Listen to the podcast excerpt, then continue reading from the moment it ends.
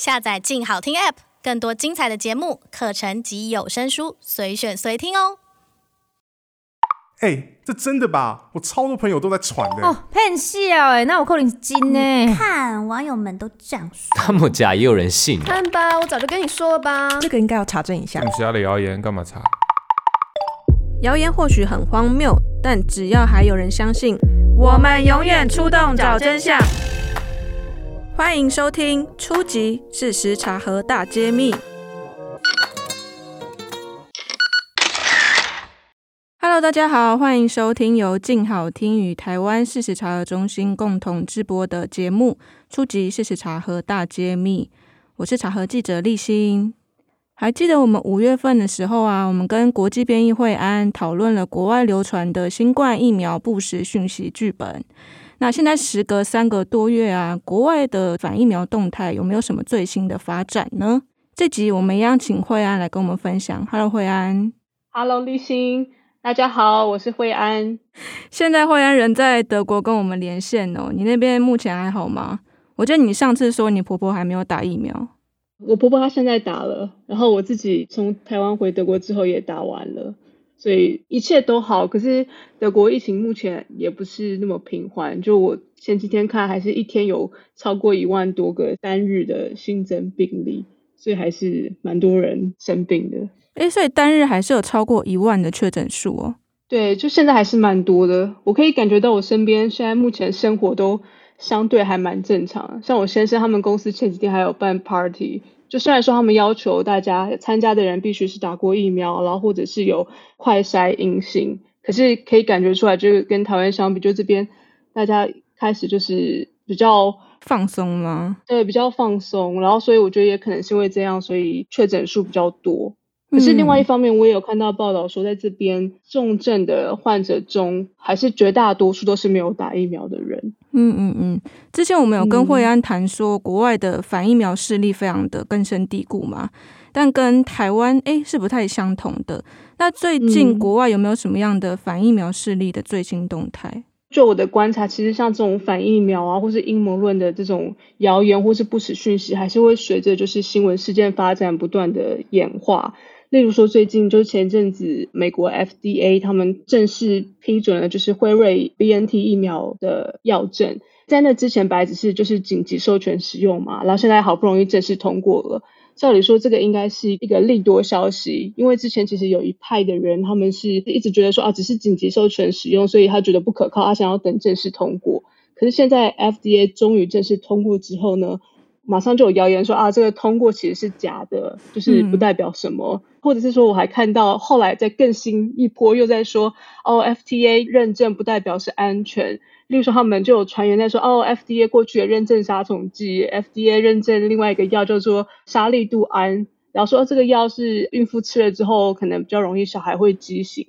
就是有类似这样的传言。可是像美国的事实查核组织都已经查过，说其实这些谣言在说的这些药或者杀虫剂，这些都不是 FDA 有批准过的。其实就是有不断的有这些谣言，就希望让人不要去打疫苗。其实这还蛮有趣的，因为有听众反映说啊，就是我们之前也有讲过，欧美的反疫苗势力其实错综复杂。可不可以请惠安再帮我们统整一下，就是欧美流传的这些反疫苗讯息啊，它来源有哪一些？有没有不同的脉络？嗯嗯，就其实的确，在欧美反疫苗已经还蛮历史悠久的，就不是说因为这是新冠疫情或是疫苗才开始的议题。其实，在过去可能大家有因为各种原因不想要打疫苗，有人是因为宗教或是道德的伦理，例如说他们觉得说哦，我不想要杀生，然后他们觉得他们在实验的阶段用到动物，然后就因为个人的因素不想要打疫苗。然后又有其他原因，例如说身体自主，他可能觉得说啊，我不想要被规范，说我要做什么事情，我想要自己决定我自己，嗯，接受怎样的疗法。嗯、除此之外，还有就是说，有些人他们可能是反对政府，例如说他觉得哦，这种疫苗都是政府跟药商勾结，所以我觉得这个一定不会安全。然后另外还有一派，就是我们也很常听到说阴谋论，就可能觉得说啊，这个疫苗里面有晶片。我只要打了疫苗，我就会被追踪行踪，然后或者是我会被控制，然后消灭人口这一类的，所以就其实是有很多不同的理由，然后去反对疫苗。你刚刚讲到那个阴谋论啊，其实国外有个蛮有名的案例是说，疫苗里面含有磁性，那大家打了之后呢，就会变万磁王嘛，所以大家手臂上就可以贴上各种汤匙啊，甚至是手机等等等，这是怎么样的阴谋论呢？大概是五月的时候，然后从美国那边就开始有人在上传一些影片，然后影片里面他们就开始把钱币或是汤匙这一类的东西放在手臂上，然后说哦，我打完疫苗之后，这边是打疫苗的手臂，然后这边可以吸汤匙，然后另外一边没打疫苗，另外一边就吸不住，然后就是在传说啊，打完疫苗之后就会有磁性，然后这个说法瞬间就传遍全球。我之前查，然后在全球有大概三十几篇的查核报告都在讲这个东西。不过那个蛮有趣是，是诶，在台湾大家变成一种全民运动，诶，就是不管有没有打疫苗，嗯、大家都在玩那个就是手臂吸磁铁这件事情。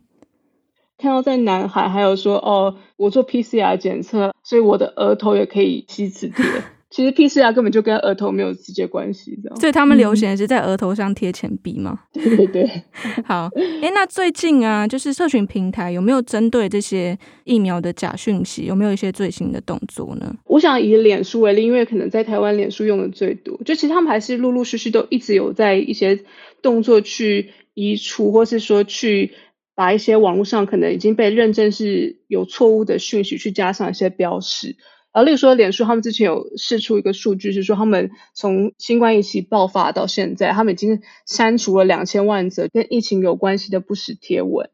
然后，最近我觉得比较可以注意的是说，就是前阵子其实英国有个非营利组织是 CCDH 反数位仇恨中心，然后他们有出了一个报告说，有十二个很有名的反疫苗人士，他们要为脸书平台上就是超过七成的反疫苗的资讯负责。然后，脸书是在宣布说，他们移除了三十几个，就是跟这十二个人有关的账号啊，或是粉丝页。然后，这个我觉得也是蛮值得关注的。嗯，哎，那那个 CCDH 啊，他们是怎么调查出这十二个人的呢？这个报告是三月的时候发布的，然后他们的研究是从就是今年的二月一号到三月十六号去找说，在脸书上三十个就是公开跟私人的。反疫苗社团，然后他从里面就是收集到四百多篇有反疫苗内容的贴文，然后去研究说这几篇贴文它的来源是从谁发布这些东西，然后他们在利用 c o u t a n g l e 是一个脸书的数据的侦测工具，然后去查说这些贴文在整个脸书上传播、被分享啊，或是转贴有多少次。从这个数据工具就是得出来的话是说，这四百多则反疫苗的贴文在整个脸书上有被分享跟发布六十八点七万次，然后其中有五十多万次，然后也是就是它大概七十三 percent 的这些贴文都是可以追踪到这十二个人，所以他们就叫这十二个人叫做 Disinformation Dozen，嗯，然后我们把它翻译成就是恶意不实讯息十二人帮。这十二人帮听起来有点像一个黑道或是黑帮的集团，所以这十二人帮他们，他们是一个组织吗？他们的背景是怎么样的？嗯嗯，我觉得可能也许听起来好像是他们是同一团的，可是其实他们不是，他们是各自活动。可是也许可以说他们是心灵上的一种 集团，嗯、就他们其实最主要就是反对疫苗，然后这些人里面。有一些人他就是很有名的反疫苗分子，像有一个叫小甘乃迪，这个在台湾有传过他的言论。嗯、然后另外有些人是专门推一些另类疗法，然后他就是在呃推广一些另类疗法的一些营养品啊、食品啊，或是药，然后或是就是有人在贩卖心灵课程，然后或是有人在经营 YouTube 频道，就是有各式各样的人，可是他们最多还是就是反疫苗跟崇尚自然疗法。所以他们有传什么样的不实讯息呢？他们传了很多，其实很多是我们其实都有听过，他们都有说过。嗯、例如说，他们说五 G 的信号塔会传播新冠病毒，或者说打疫苗之后会增加致死率，然后或者是说有些人是直接就否认说啊，新冠病毒根本就不存在，不用戴口罩，不用遵守这些社交距离的规定。然后或者是说，像我们刚刚提到那个万磁王，也是其中一个就是反疫苗人士叫 Sherry Tenpenny，就是他也一直在。主张说，哦、打了疫苗之后会产生磁性的这种说法。嗯、哦，我还想讲一个我觉得比较夸张的，还有一个是说，嗯、还有人说，就是打疫苗的副作用也会传染，就是说你只要站在打疫苗的人离得很近的话，他会把这个副作用传给你。所以他说叫大家不要靠近那个打疫苗的人。对，或者说你只要靠近打过疫苗的人，你也会不孕。就是就是这一类的传言。嗯，那这十二个人他们流传这些疫苗的不实讯息，会得到什么好处吗？我觉得里面可以拿来举例的说，有一个叫做 Joseph Mikola，他是十二个人里面也是特别有名的其中一个。他其实本身是医生，可是他的专业其实跟疫苗啊或是传染病没有直接关系。他的获利的方式就是说，他很崇尚自然疗法，所以他会告诉大家说，你不要打疫苗，打疫苗对你不好。你如果要增加免疫力的话，就是吃我们卖的药，或是吃我们卖的营养补充品。嗯然后，所以他的获利方式就是说，他已经有一个很庞大的一个商业的集团，就是在卖这些药啊、营养补充品。其实我最近也在找他的资料，就是他其实十多年前就已经开始在反对疫苗跟卖这些东西。嗯，然后他当时还有也有，例如说，不只是营养补充品，他也会说哦。嗯、呃，你不要用别人的锅子煮饭，你用我们的锅子来煮饭，嗯，然后这样子 就不会释出毒素，就是诸如此类这种说法。嗯，然后他的这个公司一年的年营收可以达到两亿的新台币，嗯，就可以想象说，其实它是一个还蛮庞大的商机，嗯。所以是有一定的市场，嗯、确实有蛮多人买单的，在美国。听起来有，你刚刚有提到有些人是有医生背景嘛，可是他们的背景不是流行病学相关的，所以这样子他们讲这些疫苗的讯息会可信吗？我觉得这就是一个很大的问题，就是他们很多人是所谓的整骨疗法医生。然后也有妇产科医生或精神科医生，可是其实都跟传染病啊没有直接关系。可是问题就是说，因为他们的医生背景会让他们的说的话会让人觉得比较有说服力，嗯，会想要去流传。其实像我们在台湾有遇到类似的状况，就是说可能是医生讲的东西，可是其实它并不是完全的准确。可这个就对像查核组在查核工作上就会增加很多难度。是。那有没有他们传的那些疫苗的假讯息有在台湾流传的？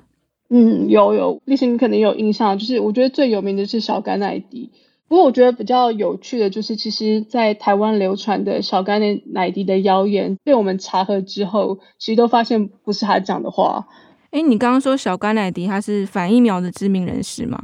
然后现在一些反疫苗的假讯息，他没有说过，嗯，所以他现在变成反疫苗的，就是一个代言人吗？我觉得他是最有名的反疫苗的代言人之一。然后一方面是因为他的姓，就他是来自甘乃迪家族，大家会对他有一定的品牌在那边。然后另外他在投入反疫苗活动之前，他其实是有点像是环保人士，他是律师，然后他去追查一些说哦，可能呃有什么工厂排放废水啊这一类的环保的议题。所以他过去的经历其实让人也有比较有正面的印象。然后，可是他后来就是比较投入反疫苗的的活动之后，陆陆续续发表了很多就是很错误的谣言。例如说，前面讲到就是五 G 会传新冠病毒谣言，也是他前一阵子主打的一个不实讯息之一。嗯，然后另外还有一个就是说，像美国有一个很有名的棒球选手叫汉克阿伦，他之前过世，呃小甘乃迪他就暗示说他的过世是跟打疫苗有关。嗯，然后这个小甘乃迪他还有成立一个就是很有名的一个，他称之为就是疫苗的安全倡议组织，然后他的名字叫做儿童健康防卫，所以听起来也是好像是很正面的东西，可是他其实是在反对疫苗。嗯，那他成立这么多像是有组织嘛，然后他也宣传了一些反疫苗的讯息。那这十二个人呐、啊，他们对于就是嗯欧美社会造成的实质影响是什么？有没有影响到接种的意愿？我觉得其实有关于他们十二个人是否可以影响接种意愿，跟影响到多少，其实还蛮难去评估的。就是在过去一年，其实同一时间有非常非常多的事件同时不断在发生，然后这些事情都可能会影响大家接种的意愿，就不只是这十二个人。例如说，可能这十二个人，或者是说反疫苗人士，他们传了一些说疫苗有害的讯息，可能会影响大家。然后或者是说，像同时你在看到新闻说哦。呃，有人打疫苗之后过世，或是一些副作用，也可能会影响到大家打疫苗的意愿。可是另一方面，当政府也会有一些激励的措施，说，哦，你如果打疫苗的话，你就可以不用戴口罩，你就可以跟亲友碰面，或者是说，有些数据说，现在重症或者死亡的人都是没打疫苗的人，有些正面或反面的消息都可能会同时之间影响到民众接种意愿，所以其实有点难去评估说到底。这十二个人具体的影响是多少？对，不过我想要提是说，就是其实英国之前有个研究，在二月的时候，他们是有找来一些受试者，然后可能给他们看很多不同的资讯。他们的结果是说，当你给这些受试者只是看一点提到疫苗有点副作用或是负面的消息，然后在他们看完资讯之后，他们的打疫苗的意愿也会显著减少很多。所以不管说是这十二个人，或者是说他们传出来的讯息，或多或少一定会有一些负面的影响，只是说很难去测量到底有多少。嗯。最开头的时候你说。脸书八月份移除这十二个人的相关账号嘛，对不对？嗯。然后到三月，而且他们三月报告就出来了。为什么他们隔那么那么长的时间才有一些动作呢？对，其实这个也是很有争议。我觉得比较就是目前看到最主流的观察是认为说，其实是脸书受到来自美国政府的压力，所以才出手。因为美国那边想要推大家去接种疫苗，因为他们前阵其实接种率有点停滞了。他们认为说问题是出在社群平台，然后一开始拜登他就是直接就是把矛头指向脸书，说脸书在杀人，就是话讲得很重。嗯、然后后来就是有稍微调整他的说法，他就引用了这个 CCDH 的报告，说是这十二个人的不实讯息正在杀人。在那之后，就是拜登公开在记者会这样讲，然后他也上 CNN 这样讲。引起很多讨论，就像例如说，推特上有很多追踪者的迪士尼小天后叫 Selina，然后他也在推这个 CCDH 的研究，说啊，脸书跟 Instagram 你们应该要有一些动作。我觉得他们之所以会提到这个报告，是因为说这个报告的数字看起来这七十三 percent 都可以追溯到这十二个人，所以会让人觉得说，好像我只要把这十二个人从脸书上移除之后，就可以很有效的解决不实讯息这个问题。所以当时我会觉得大家会有一股希望脸书去采取行动，嗯，然后会觉得说好像这样就可以解决这个问题，给脸书很大的压力。所以在拜登七月中提到这个报告之后，然后脸书就在八月宣布说他们会移除了三十几个关于这十二个人的账号跟社团粉丝页。嗯，不过不过，就像我刚刚提到的小甘乃迪，他现在其实还是在脸书上，他有借尸还魂吗？他没有借尸还魂，他就其实一直没有被删除。然后因为脸书说，就是他们还是要看他账号发布的内容，他发布的特定的贴文是疫苗不死讯息，那他们可能会移除或是加了一些警语。可是如果他其他的贴文跟疫苗没有关系，那脸书觉得他还是不能去直接把他的个人账号给移除。嗯，所以这个其实还是很多要要衡量的标准。对对，然后也会容易让人被人批评说，为什么你还是不把它移除？哎，你刚刚提到说拜登就是美国政府，他们说，哎、嗯，你看这七十三趴都是这十二个人，所以好像这十二个人就占了全部的疫苗不实讯息的很大一部分嘛。可是真的脸书上只有他们吗？嗯、会不会其实这只是冰山一角？嗯嗯，对，我觉得这个就是很有争议的地方。我相信，就是 CCDH 他提出了一个方向，就是让大家去检讨说，哎，也许这十二个人，如果我们能好好面对这十二个人的问题的话，我们可以在这个疫苗不实讯息的问题上可以跨越很大一步。可是，其实这个研究方法也有被不少人质疑，因为说其实脸书上真的其实有非常非常多关于疫苗的讯息，不只是他们。因为他一开始是从三十个社团里面找样本嘛，嗯，然后可是像例如说我们前面有提到说那个 First Draft 就这个不实讯息研究机构，他们有说，其实脸书上它有非常非常多其他的社团，然后他们也在讨论疫苗，可是因为他们知道脸书会去监测他们的内容，所以他们其实也会慢慢用一些规避的方式去希望脸书不要发现，例如说他们可能会用一些代码。其实他在讲疫苗，可是他就用那个代码取代。嗯、对，例如说他可能脸书，他把他的社团名称本来是可能哦，我反对疫苗，或是我身体自由之类，嗯、他就把它改成我们去跳舞，或是就是吃晚餐。嗯，嗯之前看到还有一个比较夸张，说他可能他例如说他的影片，他就不要说 vaccine，他就直接要说 vaccine 的时候，他就用手比 V 这样，是佛地魔吗？不能提到的那个名字。对，就类似这样，就是其实很有创意，可是就会增加平台监测的难度。嗯、所以我要讲这个的意思就是说，其实当然 CCDH 他找了这三十个社团，可其实可能有更多社团或是更多讨论都是在讲反疫苗的东西，可是其实在这个研究里面没有办法完全的就是反映出来。嗯，那脸书把这十二个人的相关账号把它封锁之后，就可以有效的制止疫苗的不实讯息了吗？我觉得还是要再观察，而且可能还是有很多工作要做。就像刚刚讲，就是可能因为毕竟这十二个人不代表所有反疫苗的东西，还是有很多人，例如说像美国也有政治人物在公开反对打疫苗，或是说也有些主流的电视台，例如说福斯，他们也是比较倾向说反对疫苗的，所以不见得是说真的十二个人，只要把他们采取一些行动，把他们移出一些账号之后，就可以完全去改善民众接种的意愿。就其实还是要很多不同的工作一起加入，就不见得说是十二个人就可以一劳永逸。嗯嗯嗯，那就是其实恶意的这个十二人帮啊，其实我觉得是一个很有趣的 case 啦，因为我们常会查核一些反疫苗的假讯息嘛，对，然后就想说，哎、嗯，为什么他们要传这些疫苗的假讯息？是不是他背后有什么动机？那刚好这个研究就提供了一个说，哎，他们可能真的有因此而赚到一些钱。有一些利益嘛，那我想进一步问，嗯、呃，惠安啊，就是台湾现在有流传一些疫苗不实讯息，那有一些可能是从国外的一些阴谋论呃流传过来的，然后有一些不是。嗯、那你觉得台湾现在流传疫苗的这个不实讯息，它有没有一个脉络，或是有一些说法说到底是谁在传？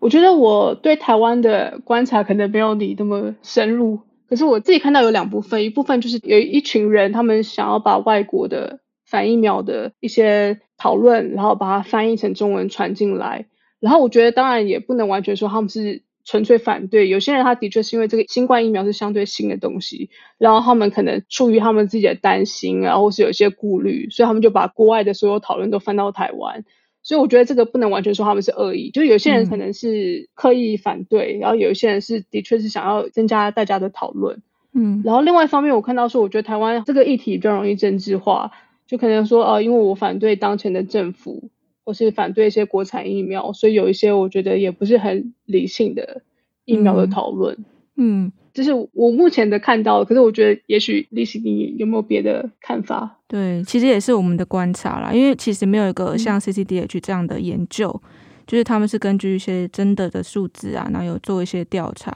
所以其实台湾也很难说这个他们在传的人是谁。可是你刚刚讲说台湾就是有一些是政治化嘛，那美国有没有 类似这种政治化的案例？嗯、对，我想到我最近看到一个新闻可以跟大家分享，疫苗在美国的确也蛮政治化的。然后例如说像在共和党执政的州，会比较倾向就是拒绝疫苗。然后我看到一个新闻，我觉得看了觉得有点难过，就说在共和党的州有一些医院，他们最近推出了特别的服务，是说如果你想要打疫苗，可是你不想要被你的亲友看到，我们这有一个秘密的、隐秘的小房间，你可以进来打，这样的话你就不会被你的亲友知道。所以就其实还是有些人他还是会可能为了自己的身体健康，或是他想要保护其他人，所以他想要打疫苗。可是因为在他身边的氛围，然后是高度政治化，然后高度反疫苗，所以他事后催生出这个新的医院的这种做法，是匿名打疫苗，对 对，匿名，对 对，这是我觉得印象比较深刻，想跟大家分享的。好，那今天感谢惠安跟大家分享恶意不实讯息十二人帮的案例。如果你对本集的内容啊有任何想要分享的，就欢迎到我们的 IG 跟我们说。谢谢大家，谢谢惠安，谢谢大家，谢谢立新。感谢大家的收听，也请持续锁定由静好听与台湾事实查核中心共同直播的节目《初级！事实查核大揭秘》。我们下次再见喽，拜拜，拜拜。想听爱听，就在静好听。